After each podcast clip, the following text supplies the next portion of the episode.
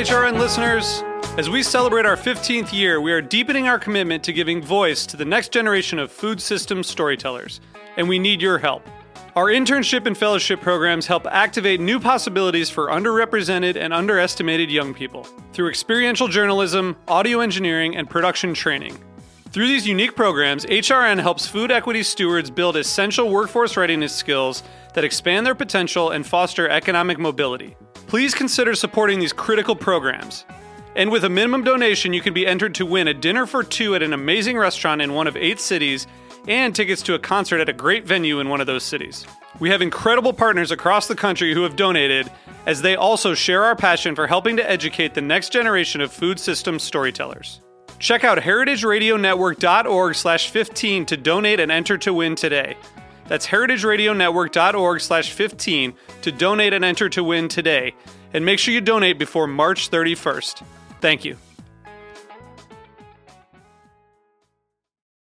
This episode is sponsored in part by Sacred, a not for profit that helps improve lives in the rural Mexican communities where heritage agave spirits are made. Since we obtained our official not for profit status from the IRS back in 2017, Sacred has gifted more than 32,000 Tobalá agave seedlings to families in rural Oaxaca. These families are finding their cultural heritage at risk as access to agave is getting harder and harder due to the global explosion of interest in mezcal. Even as we continue to expand this program, we've also recently helped to launch a program that will build out three greenhouses in rural Jalisco to help protect four at risk varieties of agave and three at risk varieties of trees, while at the same time preventing these rare wildlands in Jalisco from becoming still more Blue Weber farms. To learn about these and other programs, visit sacred.mx. That's sacred.mx. If you love heritage agave spirits, please consider helping us protect that cultural heritage with a tax deductible donation this holiday season at sacred.mx. Hey, Chicago, there's a gallery show going on that you won't want to miss.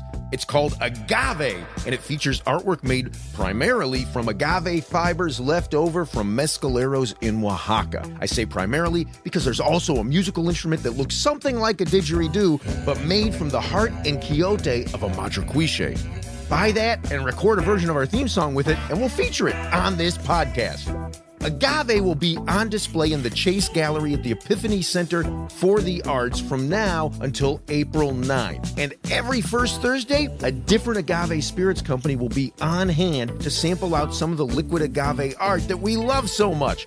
For details, visit epiphanychi.com. That's E P I P H A N Y C H I dot C O M. Or follow the link from this episode page at agaveroadtrip.com. Hope to bump into you there.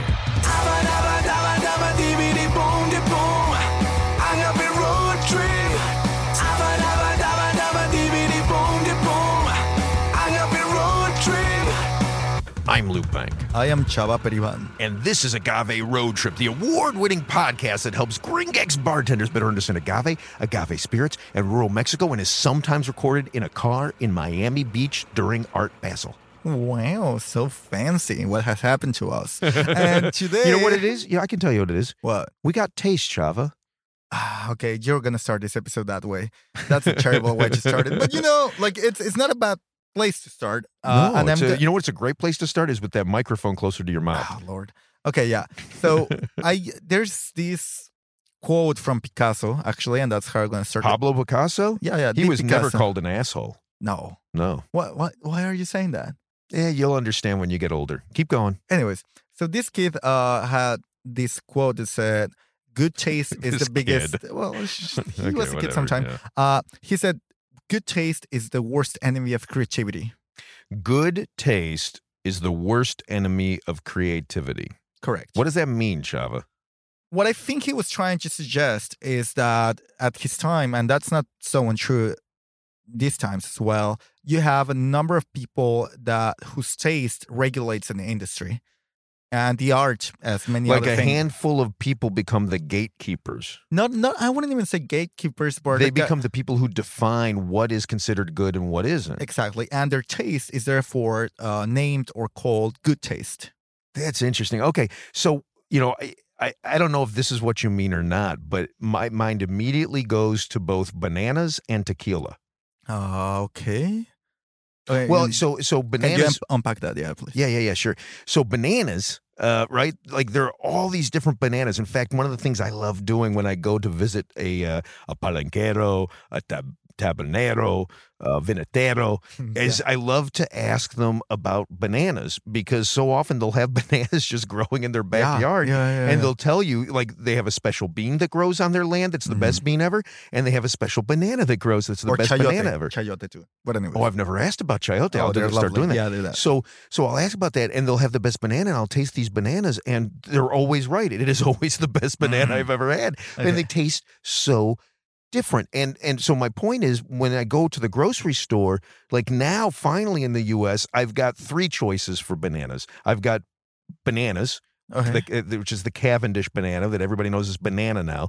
And then uh, I've got the uh, plantain, and then there's these little red Dominicos. bananas, oh, red. little red bananas. How do you call this? I call them little red bananas. I'm sure they've got Oh, a better name than little Oh, red yeah, banana, yeah, yeah. but little red banana suddenly sounds like it should be the name of a band. And we should only be playing on toy instruments. Anyway, so uh, they've got all these different bananas in everywhere else in the world, and we really only have the Cavendish. And I think it's, you know, part of it is because I'm sure of the economics of it. It's probably a very hardy breed. And uh, and I'm sure because somebody said it's the best banana, like the people who decide what to import at one point said it's the best banana. But when you taste banana candy and Mm. like banana Slurpees, I love banana Slurpees. When you taste all of this f- stuff that's flavored with artificial banana, it's actually the flavor of a different banana that we no longer have access to. So, are you familiar with Plato? Like Plato ideal archetype of things. I used to play with Play-Doh when I was a kid. Yeah, right. The, that's not yeah, a dog. Plato's ideals. Yeah, ideals, Yeah, yeah, I it. He goes into the cave. Yeah. yeah yeah so. I, I it's it's funny because uh you know and, and we're having all this discussion and we're like it's gonna make sense in a minute but uh but, yeah right it has Yeah. to make sense Promises, in a minute. promises. yeah so so plato's archetype is Yeah. there's a dog every dog in the planet it's modeled after ideal dog that exists in the world That would of be archetypes Jacob. yeah Yeah. and in the in terms of flavors, Yeah. when someone says uh, they're writing about the spirit that they tasted, and they say this tastes like strawberry, what is the archetype of that strawberry that they're referring to? Oh, that is interesting. Is this Well, really when where you when wanted to go? Well, yeah. What's the banana? And and like what what is the archetypical banana? Is it your Dominico banana from Mexico? Is it your banana, your over the top frozen banana from Tokyo? Is it your uh, maybe beautiful, delicious banana from Dominican Republic? What is that archetype banana? And the answer, and I'm gonna answer myself. it's uh, it, it yeah, right. It saves time. It, it does. Yeah, yeah, yeah. yeah. I'm not trying to to, to No, get any fair. Answers from you. I think there's certain industries like the wine and the coffee industry where that is very well established. A number of professionals in those industries, and then we should ask these guys, but I have the suspicion, I might be wrong, that if you ask a wine professional what what is the reference they have as banana and a coffee professional, the reference they have as banana, they might be different. But They how co- would they even describe that difference? I, and I think that it is Huh. because it is it is very it's it's uh they've been educated at responding saying banana to a certain flavor that comes out of Mhm. wine or Mhm, coffee. That they reckon. Oh, yeah, uh, but, but and, and that it's a common ground of discussion between the the industry. So when someone in the industry says banana, there's not all the subjectivity that comes with it. They all understand what banana means in the context of wine or the context of coffee, but the flavor is different. God, you know this. So this reminds me of conversations I've had with uh, with Jesse uh, Diaz and Aaron Campos over at Dark Matter Coffee. Mm. right? Where they like to play with the fermentation of their coffee beans and get kind of crazy with that. And then also aging the beans in different ways and then roasting at different levels. And what they've said uh, to me on, on multiple occasions is that they like to find these flavors that sometimes people who are traditional coffee roasters will tell them are off flavors, and they would is, is like I'm. This isn't exactly what you're talking about, but it's in the neighborhood, right? Yeah, no, it's very close actually. Yeah, yeah. What, what do you call an off flavor? What do you call a defect uh, or, or an undesirable flavor Yeah. too? And and that's part of the common language that these professionals have, where a certain flavor is not accepted in what you call a fortunate wine or a fortunate coffee. Yeah, like Lalo. Like I remember doing a tasting with Lalo. So I made him so angry. Uh, he he had poured like I don't know, fifteen or sixteen spirits for myself and my friends at his place, um, and they were all amazing because everything Lalo does is amazing. But then he poured me a spirit and he gave it to me, and I tasted it, and I said, "Oh my God, this is the best thing I've had all Mm. day," and, uh, and and it was something that he hadn't made that was given to him that he he uses as an example of what of something that has gone wrong in fermentation. It's, it had that that blue cheese taste that is something that Mm. I look for when I'm traveling through rural Mexico in agave spirits. Like the blue cheese flavor, I love. So, uh, I think a big part of why we're making this episode, because I suggested it, is I've seen a few number of professionals trying to come up with a like a flavor wheel of mezcal, Sure. and uh, like the last exercise that I saw in that direction was a little bit more interesting than other things that I've seen because he was trying to refer to a specific region, like specifically to like a flavor wheel of uh, of of mezcal in Michoacan hmm what I'm not that sure about is how useful can this, this be for mezcal because you're not having big producers. You- What, what, do you- you, what do you mean? well, like I, I think for tequila it makes a ton of sense because each producer of tequila is gonna make hundreds of thousands of liters. And therefore, And therefore, and they have very specific controls that they can calibrate in order to get closer to what uh, with certain flavors that are being identified in a wheel and and understood to be nice and pretty. In the case of mezcal, like the person doing mezcal in front of the other guy, they're using absolutely crazy different formulations, absolutely different yeasts, absolutely different fermentation time. Like there, there's so so what you're saying is the range is so broad that it can't be defined by a wheel. It's I, I think I think it's a disservice uh and and I and I well and and I I think that a lot of the reasons why they're trying to do these flavor wheels is to pinpoint how complex agave spirits are. That Huh. that's that's part of the that that's part of the mission of trying to put this down, saying like this is as complex as whiskey, as wine, as other stuff. Yeah, do you think that's the mission? Because I don't. I'm not confident Well, that it like, is. That, that's that's what I get impressed. Well, actually, this is what it, what it's being expressed in, in one in one of the books that I write about this. But I think if you say or or you, I don't know if admit is the right word, but if you sort of say we're going to talk about flavors because we need to talk about these things, right? When you're drinking something that I don't know, like I that's what don't- that's I what the don't- name of this of of this episode is. Can we talk about flavors? Is that the name of the episode? I think so. Yeah, that should be the name of the episode. Uh, it's it- not going to be incidentally because I get to name them. But anyway, keep going. So how how much does it serve us to talk to to to pinpoint the complexity of agave spirits if we get to talk about the flavors? God, I actually think it kind of does the opposite. That when you start defining it by this flavor wheel, that it it reduces. It flattens it, no? Yeah, yeah, yeah. I really do think so. You know, I think a, a more interesting approach is the one that our friend Rachel Toth takes.